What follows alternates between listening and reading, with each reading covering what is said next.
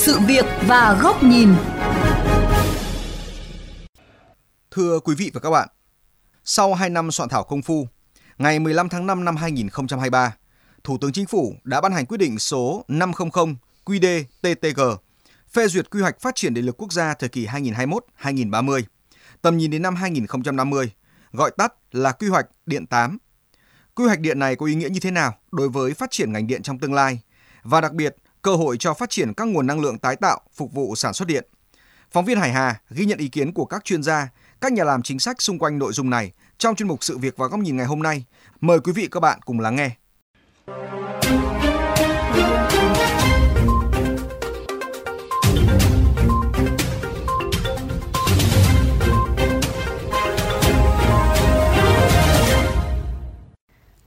Quý vị, giáo sư tiến sĩ khoa học Trần Đình Long, trưởng ban khoa học công nghệ của Hội Điện lực Việt Nam cho biết, so với các quy hoạch điện trước đây, quy hoạch điện 8 được chính phủ và các bộ ban ngành xem xét chi tiết kỹ lưỡng trong suốt 2 năm, nên những định hướng, mục tiêu phát triển ngành điện được cân nhắc, xem xét kỹ lưỡng.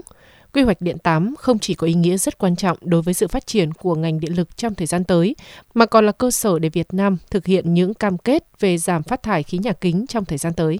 Bất kỳ một cái ờ, quy hoạch nào cũng nhằm cái mục tiêu cuối cùng là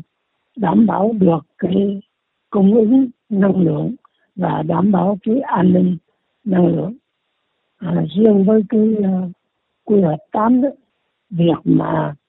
phát triển mạnh các cái năng lượng tái tạo hay là người ta gọi là các cái nguồn năng lượng xanh đó, thì nó sẽ đóng góp vào những cái mục tiêu mà nhà nước ta đã cam kết với các cái tổ chức quốc tế về bảo vệ môi trường, về phát triển một cái nền năng lượng xanh. Ông Long cũng cho rằng những mục tiêu được đưa ra trong quy hoạch về việc giảm tỷ lệ điện than xuống 20% vào năm 2030 và tiến tới xóa bỏ hoàn toàn vào năm 2050 là có tính khả thi.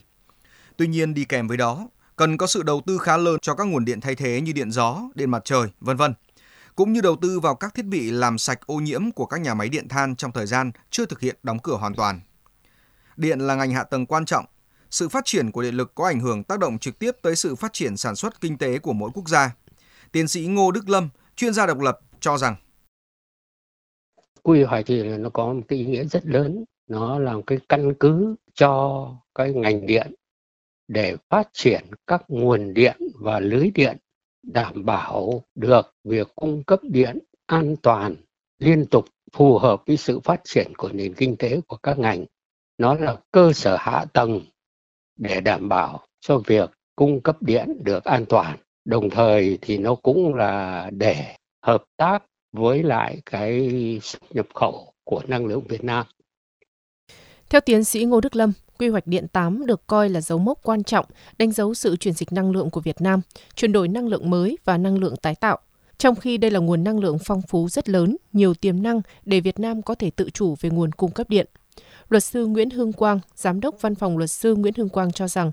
quy hoạch điện 8 là một kênh rất quan trọng để nhà nước, các nhà đầu tư có thể triển khai thực hiện, phát triển các dự án điện và tạo sự thuận lợi cho sự phát triển nguồn điện một cách bền vững, chuyển dịch nền kinh tế Việt Nam sang một nền kinh tế carbon thấp. Thông qua việc thay đổi cơ cấu trong nguồn điện, quy hoạch sẽ tạo cơ hội phát triển cho các nguồn năng lượng tái tạo, cho các doanh nghiệp sản xuất điện, phục vụ cho nhu cầu sử dụng năng lượng của Việt Nam – Bàn về những tác động đến sự phát triển của ngành điện trong thời gian tới khi các dự án truyền tải điện trong quy hoạch 8 được thông qua, luật sư Nguyễn Hưng Quang phân tích. Nếu như phát triển được các dự án này sẽ tạo điều kiện thuận lợi cho việc giải tỏa công suất của các cái dự án phát điện, à, đặc biệt là các cái dự án phát điện à, từ các nguồn năng lượng tái tạo. Hiện nay ở một số địa phương đang có sự phát triển chưa đồng bộ và dẫn đến quá tải trong cái dự án truyền tải. Thì quy hoạch điện 8 cũng đã đưa ra à, những cái, cái dự án truyền tải điện rất cụ thể nhưng tuy nhiên, để chúng ta có thể kêu gọi được khu vực tư nhân tham gia đầu tư vào các dự án truyền tải, thì ta cũng cần phải xác định rõ các cái cơ chế, các cái phương pháp về tính về giá truyền tải, phương pháp đầu tư, quy định liên quan đến đầu tư dự án truyền tải, cấp phép đầu tư trong dự án truyền tải. Một số chuyên gia cho rằng, điểm đặc biệt của quy hoạch điện 8 được xây dựng với một phương pháp, một định hướng hoàn toàn khác. Quy hoạch điện lần này không chỉ rõ các dự án điện các nhà đầu tư đối với từng dự án cụ thể, mà chỉ đặt ra yêu cầu, định hướng, khung phát triển của các nguồn phát điện. Chính vì vậy, Để có thể tổ chức triển khai được quy hoạch điện 8, cần có một lộ trình và những hướng dẫn cụ thể cho việc thực hiện.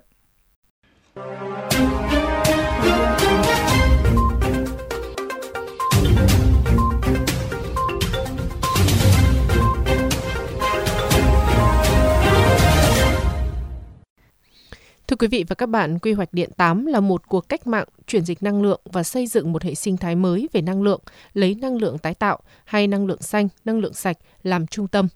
Việc định hướng phát triển nguồn năng lượng tái tạo nhằm giúp kiểm soát mức phát thải khí nhà kính từ sản xuất điện và thực hiện các mục tiêu đã đề ra về việc giảm phát thải dòng. Đây cũng là góc nhìn của kênh VOV Giao thông qua bài bình luận có nhan đề Thay đổi cơ cấu phát triển điện, Việt Nam có thể hoàn thành mục tiêu kép. Theo số liệu từ Bộ Công Thương, năm 2010, phát thải khí nhà kính từ ngành năng lượng chiếm khoảng 63% tổng phát thải khí nhà kính, tăng lên mức 83% vào năm 2020 và dự kiến tăng lên khoảng 86% vào năm 2030. Còn theo ước tính của Bộ Tài nguyên và Môi trường, phát thải khí nhà kính của riêng việc đốt nhiên liệu trong ngành sản xuất năng lượng, điện than của Việt Nam chiếm tới 31,1% tổng phát thải khí nhà kính năm 2020 và lên đến 51% tổng phát thải khí nhà kính năm 2030. Tại hội nghị lần thứ 26, các bên tham gia Công ước khung của Liên Hợp Quốc về biến đổi khí hậu COP26, Việt Nam đã cam kết đưa phát thải dòng bằng không vào năm 2050. Để thực hiện cam kết này, Việt Nam đã có nhiều nỗ lực để giảm phát thải khí nhà kính, trong đó có việc ban hành chiến lược quốc gia về ứng phó biến đổi khí hậu đến năm 2050, với mục tiêu tổng phát thải carbon trong lĩnh vực năng lượng, nông nghiệp, chất thải, các quá trình công nghiệp chỉ còn khoảng 185 triệu tấn CO2 tương đương, cân bằng với lượng hấp thụ carbon đạt được từ lĩnh vực lâm nghiệp sử dụng đất. Trong đó, nhiệm vụ căn bản nhất của lĩnh vực năng lượng là đẩy mạnh thực hiện các giải pháp phát triển năng lượng sạch, sử dụng năng lượng tiết kiệm hiệu quả và các giải pháp công nghệ đột phá trong tương lai, đảm bảo an ninh năng lượng quốc gia. Việc phê duyệt quy hoạch phát triển điện lực quốc gia thời kỳ 2021-2030, tầm nhìn đến năm 2050, quy hoạch điện 8, với quan điểm phát triển điện phải bám sát xu thế phát triển của khoa học công nghệ trên thế giới, nhất là về năng lượng tái tạo, năng lượng mới, gắn với quá trình chuyển đổi nền kinh tế đất nước theo hướng kinh tế xanh, kinh tế tuần hoàn, kinh tế carbon thấp, thể hiện sự nỗ lực của chính phủ Việt Nam thực hiện những cam kết giảm đã đưa ra tại COP26. Quy hoạch điện 8 là một cuộc cách mạng, chuyển dịch năng lượng và xây dựng một hệ sinh thái mới về năng lượng lấy năng lượng tái tạo hay năng lượng xanh, năng lượng sạch làm trung tâm. Cụ thể, cơ cấu nguồn điện đã có sự dịch chuyển về tỷ lệ các nguồn điện sử dụng nhiên liệu hóa thạch sang lĩnh vực năng lượng tái tạo. Mục tiêu đến năm 2030, phát triển mạnh các nguồn năng lượng tái tạo phục vụ sản xuất điện đạt tỷ lệ khoảng 30,9 đến 39,2% vào năm 2030 và định hướng đạt tỷ lệ năng lượng tái tạo lên đến 67,5 đến 71,5% vào năm 2050. Trong khi nhiệt điện than chỉ chiếm khoảng 20% và giảm xuống 0% vào năm 2050. Việc định hướng phát triển nguồn năng lượng tái tạo, thủy điện, điện gió trên bờ và ngoài khơi, mặt trời, sinh khối, vân vân, năng lượng mới, năng lượng sạch, hydro, ammoniac xanh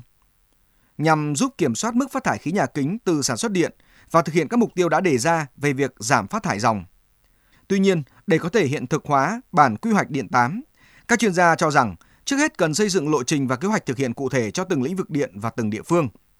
Trong đó đưa ra những giải pháp thực hiện chuyển dịch năng lượng, trọng tâm chuyển đổi từ nhiên liệu hóa thạch sang năng lượng tái tạo và năng lượng mới,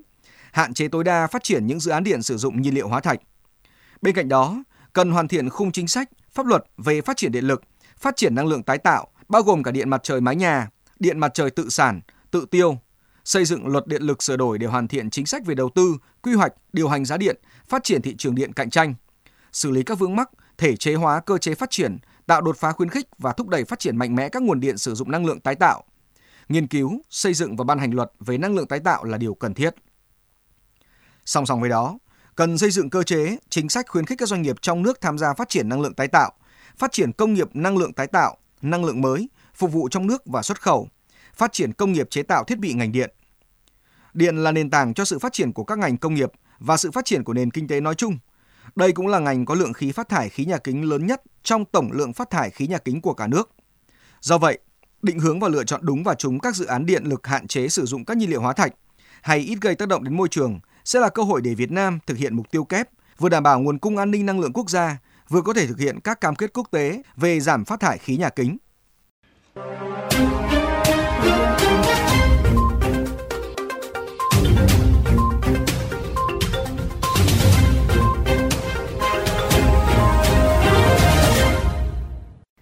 Chuyên mục sự việc và góc nhìn ngày hôm nay với chủ đề Quy hoạch điện 8, bước ngoặt trong chuyển dịch năng lượng xin được khép lại tại đây.